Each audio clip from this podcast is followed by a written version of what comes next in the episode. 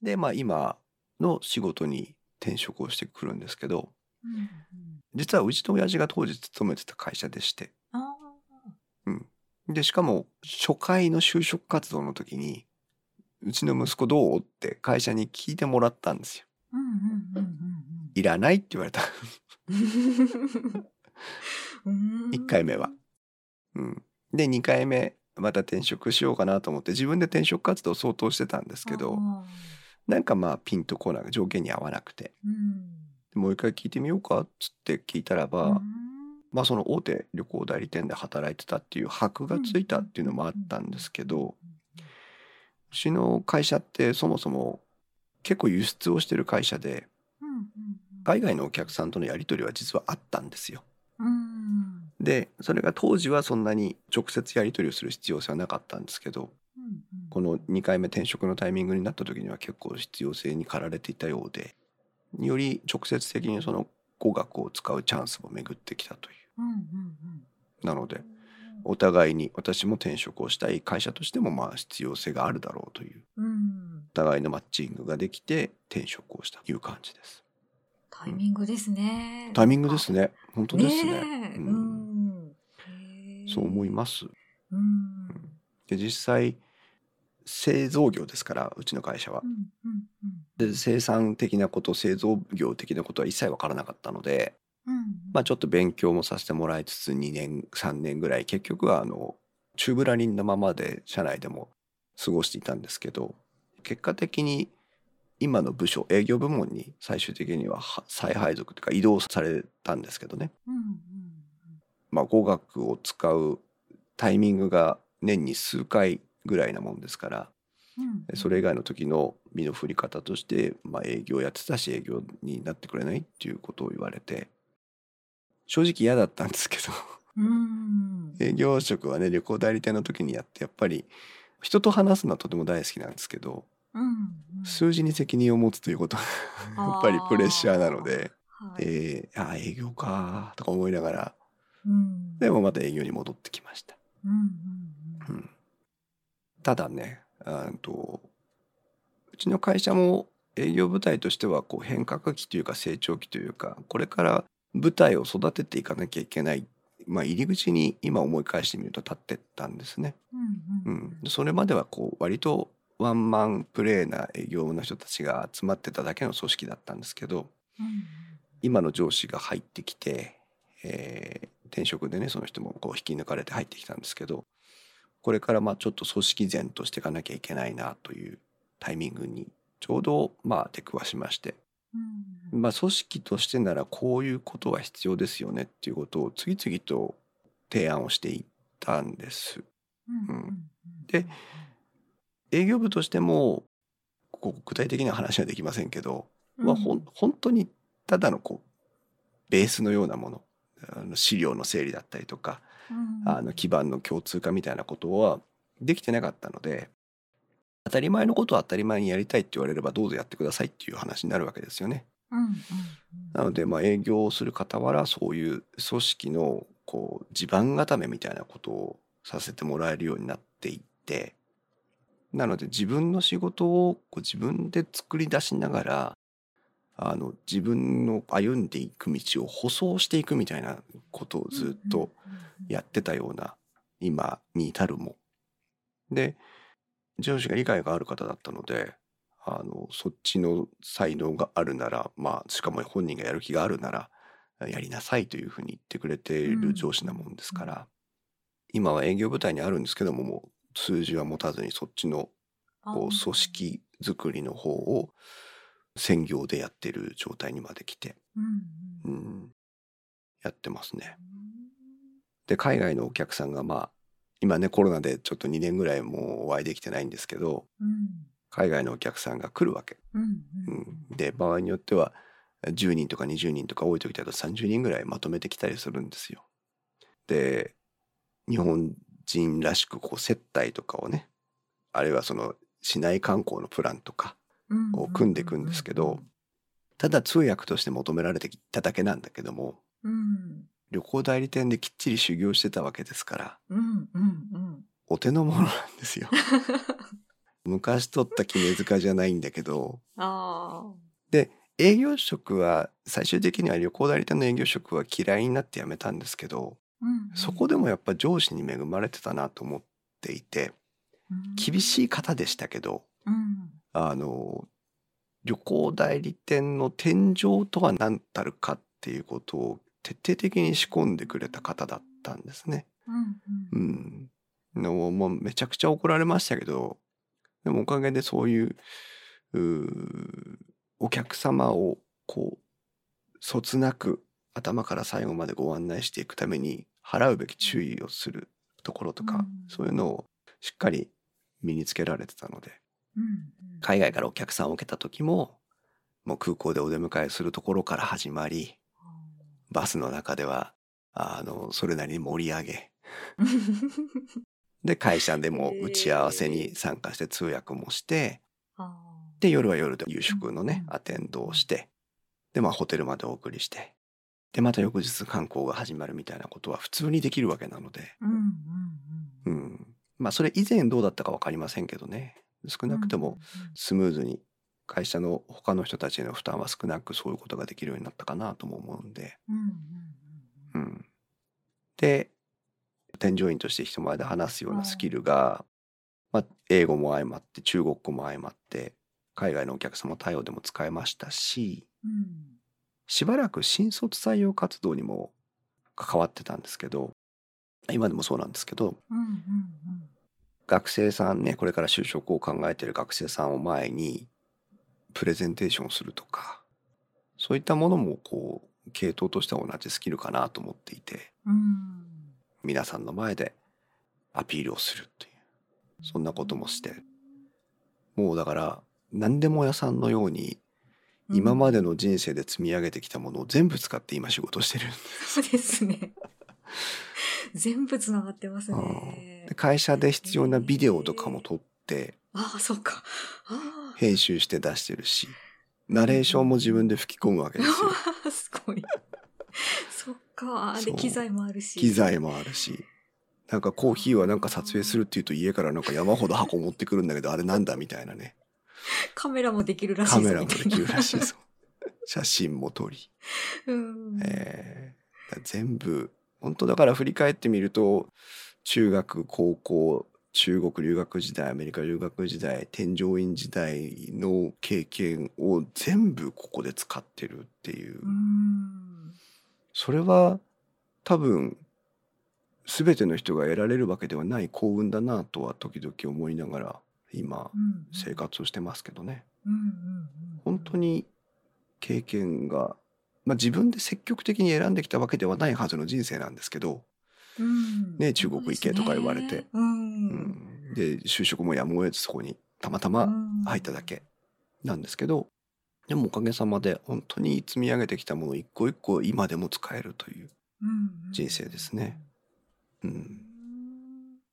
そんな中で、ポッドキャスト配信とかってどんな風に始まったんです かどのタイミングだったんですかうん、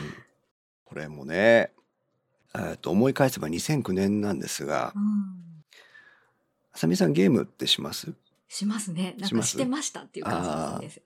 セガサターンとか、あ懐かしいプレイステーションの世代、世代 です。懐かしいな。うん。あのーそその当時のゲーム機なんだったかな、プレイステーション3だった気がしますけど、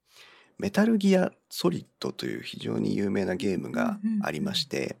それのオンライン版のゲームが当時あったんですよ。うんオンラインゲームなんてそんなにまだ私は触れてなかった頃だったんですけど、初めてぐらいかな、オンラインゲームと触ったのは。ゲームの内容はドンパチするだけのね、銃を持って敵を倒すっていうゲームなんですけど、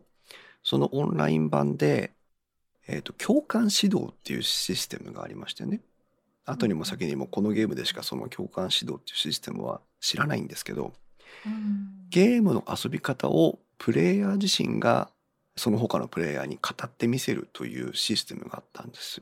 うんで、実際にはこうゲームをピコピコ動かしながら喋るんです。マイクで。うんうんうんうんで、こうやったら勝てますよ。こうやったら楽しいですよっていうのを教える。うんゲームそっちのけでそれにハマっちゃったんですよ。うんうんうーん教える方教える方が えーしかもね。ゲーム上手かったら話わかるんですけど、はあ、はゲーム下手っぴなん です。全然倒せあ、はなあ、ないの。のに。 そう。先生として1時間授業をして、ゲームの楽しみ方を。を教えて、じゃあね、せっかく皆さん集まったんで、こうあと15分はフリーでみんなで戦って、楽しんで終わりましょうっていうと、ボッコボコにされるんですよ。あれ、先生なのに。先生なの に、ボッコボコにされるんです。えー、なんだけど、面白がって、いろんな人たちがリピートで来てくれて、うんうんうん、半年 ?1 年覚えてませんけどね。えっと、800人ぐらいの人に、そのゲームのプレイを説明しましたあ。ー。へえーうんで、今、その電気屋ウォーカーが始まる時の初期メンバーっていうのが、実はそのゲームの仲間たちでう、んうんうんで同じように、こう、説明する側の楽しさをゲームに見出してた連中だったんですね。うんうんうんまあ、ゲームもやってても面白いけどってその中で、まあ、タイジ君という電気屋ウォーカーのパーソナリティの一人がいるんですけど、タイジ君が、まあ、ゲームの外でもなんかしないといううんうんうんうんことを言い始めましてそこで持ってきたのがポッドキャストだったんです。うん全然知らなかったんですけどポッドキャストなんて、うんまあ、音声で話をするうーでそれをなんかみんなにラジオのように聞かせられるらしいよと。うんうんあ音声って今そのゲームの中でやってるのと一緒じゃんっていう。うんうんラジオやってみようぜって言って、そのゲームのラジオ、うんを始めました。うんうん最初う。今でもね、一応残ってはいるんですけど。んうん。で、それを始めて、でもゲームが終わっちゃったんですね。あうん、サービスが終了しちゃって、じゃあゲームテーマではもう話せないから、何か別なテーマでするって言ったら、じゃあ家電がいいんじゃねあ。うん。流れで、みたいな。はい。そこから電気屋ウォーカーが始まりました。うんう。ん。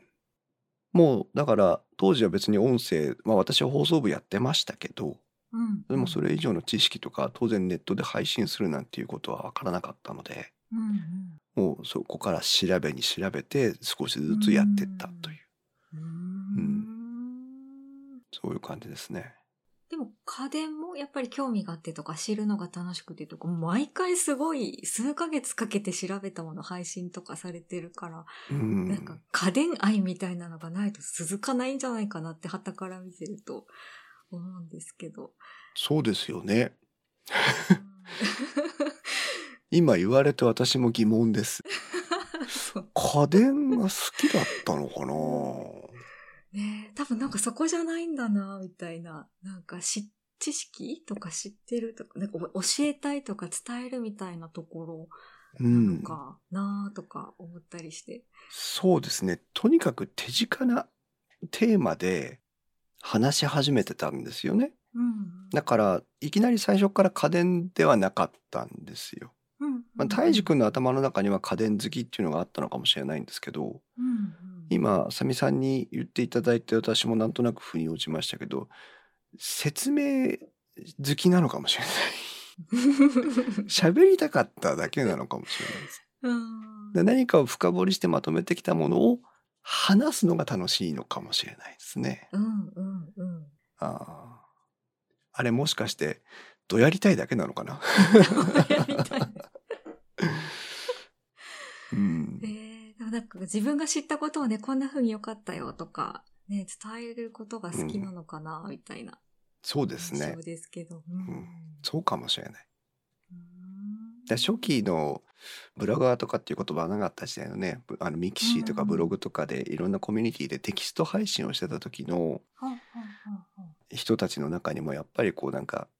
ね知識を広めたいっていう欲求がある人たちが一定程度いたような気がしますけどうんうんうん私もその類の人間なのかもしれませんね。うんうんそうですねポッドキャスト2009年からですからもう13年やってることになるんですけど、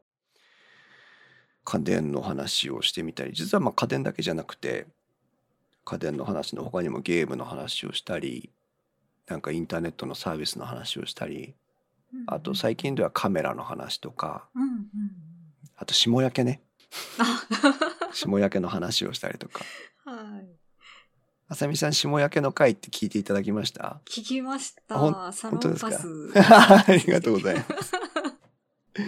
す下立ちそでうはそないうん下ですよ立ちあ下立ちじゃないのではないんですよ。そっかなったことないんですよね。でも ねあなたの隣にも下立ちがいるかもしれませいんるかからもしれないです教ね。えてあげてくださいはーい。がああいう下焼けの会は私の中ではもうあの決して忘れることのできないうんいいテーマだなと思ってあー大好きな配信の一つなんですけど、うんう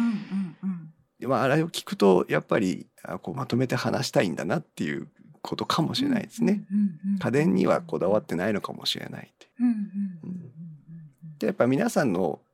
リスナーの皆さんとのマッチングってどうしてもあるのでうん。だからその電気屋ウォーカーは家電を軸足にしてるんだよっていうのが一つのこうお判断基準というか指標になってるのでうんうん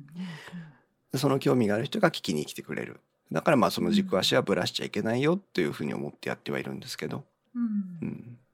そんな感じですね。なんうかん、配信で大変だったこととか逆に嬉しかったこととかなんか印象深い出来事みたいなのってなんかありますかうーん配信で嬉しいことはもう本当にコミュニケーションだと思っているんです。うんうんリスナーさんから、まあ、電気屋ウォーカーをね実際どれぐらいの人が聞いてくれているのかっていうのは正直正確な数字はわからないんですけども、うんうん、それでも月間のダウンロード数だけを見て言うと一番多い時で7万ダウンロードぐらいうん1ヶ月の間でされるっていう、まあそそこそこの数字をいただいてるんですね。うん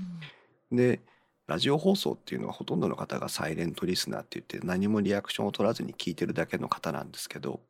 でも今ねこの SNS とかが盛んな時代でリスナーさんとの接点ってものすごく近く取れるうん友達のように話ができる時代になってるんですね。うんその人たちが、あの、飽きもせず諦めずこともなくですね、電気屋ウォーカーの配信を待ってくれていて、うんで、配信をすると必ずコメントをくれるという。うんで、ああでもない、こうでもないって言って、まあ、いじってくれたり、素直な感想を述べてくれたりしてくれるっていう。で、イコール電気屋ウォーカーっていう音声配信コンテンツを楽しんでくれてるっていうことが実感できるものなので、うんなんかそれがものすごく嬉しいですね。いつ、いついかなる時でも、やっぱりリスナーさんとの接点があって、我々が提供しているコンテンツが楽しみになってるんだなっていうのを知るたびに嬉しいですね。うんううんん。辛いこといっぱいあります。うん山ほどあります。あの、一つはクレーム。あーうんあの、あるんですね厳しいコメントをいただくことしょっちゅうありまして。うんうんただとはいえ音声配信をしているのに、うんうんら抜き言葉がひどいとか、あーあのうんうんうん例文が思い浮かびませんけど、はいらを抜いちゃう言葉あるじゃないですか。はいうんうんら抜き言葉がひどいとか、えっと、微濁音がなってないとか、厳しいですねうん。あとは、へーうなずきが大きい、小さい、多すぎる、少なすぎる。ああうん。あと、よく調べもしないに知ったかぶりして喋ってんじゃねえよとか、あああー大学生の居酒屋トーク聞いてんじゃねえんだよとか、うんうんあの、そういうコメントは結構いただきます。うーんでやっぱりへこむんですよね言われると、うんああと思って、うんそんなつもりじゃねえんだけどなとかさそれは プロフェッショナルなアナウンスメントに求めてる内容ですよとかさ、うんうん思ったりもするんですけどそういった辛辣なコメントも実はまあここまで言っちゃうとちょっと大げさすぎますけどうん実は愛情の裏返しなんですよねうんうんと思ってるんですうんわざわざ書いて送ってくるうんその労力って結構あると思うんですよ。うんだから、その、電気屋ウォーカーを聞きたいんだけど、これが気になって聞けないというコメントなんだな、といううんふうに捉えていて。うんなので、そういったコメントにはね、必ずお返事を出すようにしてて、うんどういうふうにすれば改善できるのか、うんあるいはその、今、全然そういうことには対応できないとか、するつもりがないとか、うんうんいうことを、まあ、お答えするようにしていて、うんうん、でそういう人たちからのコメントを推進返信をいただくようにしてます。うんうんうん結構ね、お話ししてくれるもんですよ。うーん聞くと。じゃあどういうふうに注意したらいいですかってうん。言うと、お話ししてくれるもんです。うん。あじゃあなんか一緒に作っていくみたいな関係性になれますね。うんそうしていくと。まあ無料でね、草の出で配信しているものなので、うん。嫌なら聞くなっていうはい。言葉をよく聞くんですよねう。ん。そうですね。当然のようにそうだと思いますし、うん。あ私もこう嫌なら聞かなきゃいいだろうと思いますうん。うんけど、一配信者として電気屋ウォーカーを見たときに、嫌なら聞くなっていうのは絶対言いたくないなというふうに昔から思っていて、うんうんあの、本当に嫌なら当然聞かなくていいんですけど、うんうん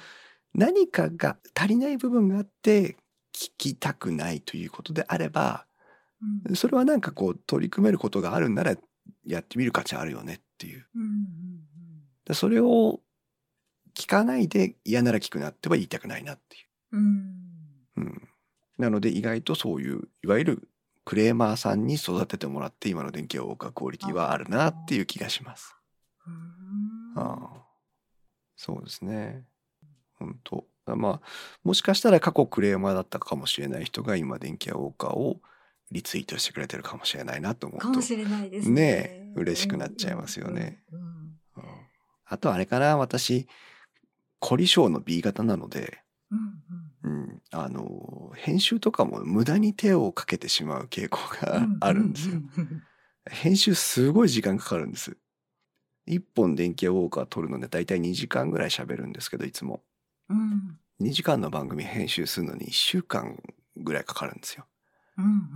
まああの、ずっとやってるわけじゃないんでね、夜のわずかな時間だけなんですけど、まあだから時間にすると7、8時間ぐらい編集にかかるんですね。うんなので、なんかその辺もめんどくさいなと思う時はあります。うんうんそれが辛い時か。な。うんう。ん。でも、おおむね楽しいです。それも趣味なので。うんうん、そんな感じですかね。やっぱりポッドキャストの楽しさっていうと、リスナーさんとのコミュニケーションとかつながりっていう感じのとこですかね。そうですね。私個人的にはさっきからお話しいただいてるようにやっぱり説明するのが好き。あああであとは、皆さんとの接点が、うん、毎日やっぱツイッターとかであのリスナーさんたちと交流するのが楽しいですからね配信がない時であっても、うんうんううんん、そうですねもう表現活動でもあるので、うんうんね、ブログを書いたり写真を撮って、写真展に持ってったりそのいろんなことがあると思うんですけど生活の中で、あの芸術的かどうかに関わらず何かをこう表現していくとか発信していくとかっていうことは皆さんあると思うんですけどそれが音声だったというだけの話でもあるので、うんうんううんん、で動画とポッドキャストを比較すると、まあ、YouTube とポッドキャストを比較すると YouTube というのは必ず視覚情報が伴ってくるわけですよね。うんうん、だからこう目で見るメディアなんですよね。でもポッドキャストって音声配信はこう耳で聞くメディアでそうすると相手の想像力とか理解力とか妄想力とかうんそういったことに頼るところが大きくなってくる。そうするとこう動画で伝える情報よりもよりなんかこう親近感が持ちやすいとかうんうんあるいは映像が伴わないのでねこう勝手にイケメンだと誤解してくれるとかうんイケボイケボとか言ったりしますけど ねうんそうだから私にすらいるんですよコーヒーさんの声が好きですって言ってくださる方あがーいやわかりますうん そうそうするとねちょっとこう優越感というかもう満足感もあるわけじゃないですかうんうんうんうんそんなことが音声配信なのかなとも思いますし活字に起こすよりも自分の気持ちが伝えやすいですよね言葉ってうんうんうんうん皆さんだってねこう失恋して辛かった時に友達に電話したりとかするわけじゃないですかうんで思いの丈を語るでしょ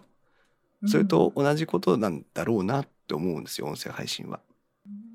ら今、スタンド FM とか、ツイッターのスペースとか、クラブハウスとか、アンカーとか、誰でも今、音声配信ができる時代になりましたけど、うんね、みんな、今まではブログに書いてたような、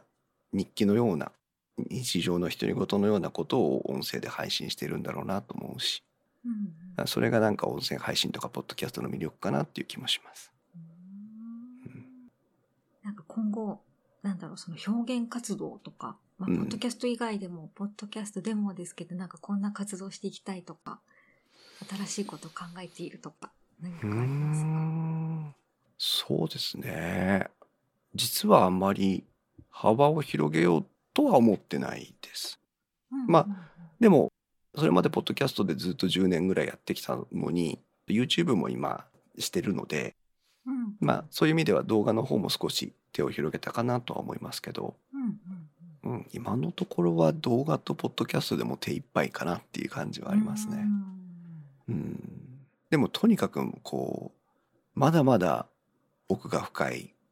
沼なので音声配信も動画の配信もあーうんなんかもっとこの2つの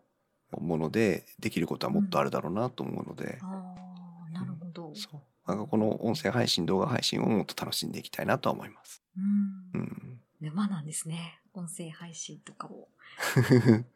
まああのす好き好んで沼に突進していってるタイプなの でうんうんうんきっとあさみさんにとって温泉配信は沼じゃないと思いますけ ど私にとってはズブズブ沼だったという ね、うんねえほんとね高い趣味だなと思いますここにあるマイクもうんあの、ね、皆さんには見えないですけどルーイットという、うんこれどこだっけオーストリアのメーカーかなルーイットというところのマイクをつい最近買ってあ使ってるんですけどこれもう定価で買ったら7万ぐらいするマイクなので。わあ、決して家族には言えないですよね。うーん、新しいマイク、うん、みたいな。それで、それぐらいで終わしとかないと、やばい。ね。本当ですね。うん。でもそれだけなんか追求していく価値というか、楽しさがある分野なんですね。そうですね。なんとなく、あの、うんと、音楽の素地がない音声配信者なので、ほうほうほうなんとなくね、あの、音楽を愛好してた方が音声配信するっていう例は少なくないなと思って感じてるんですけど、うんうんあの、いろんな方が音楽やってたんですよね。うんうんうん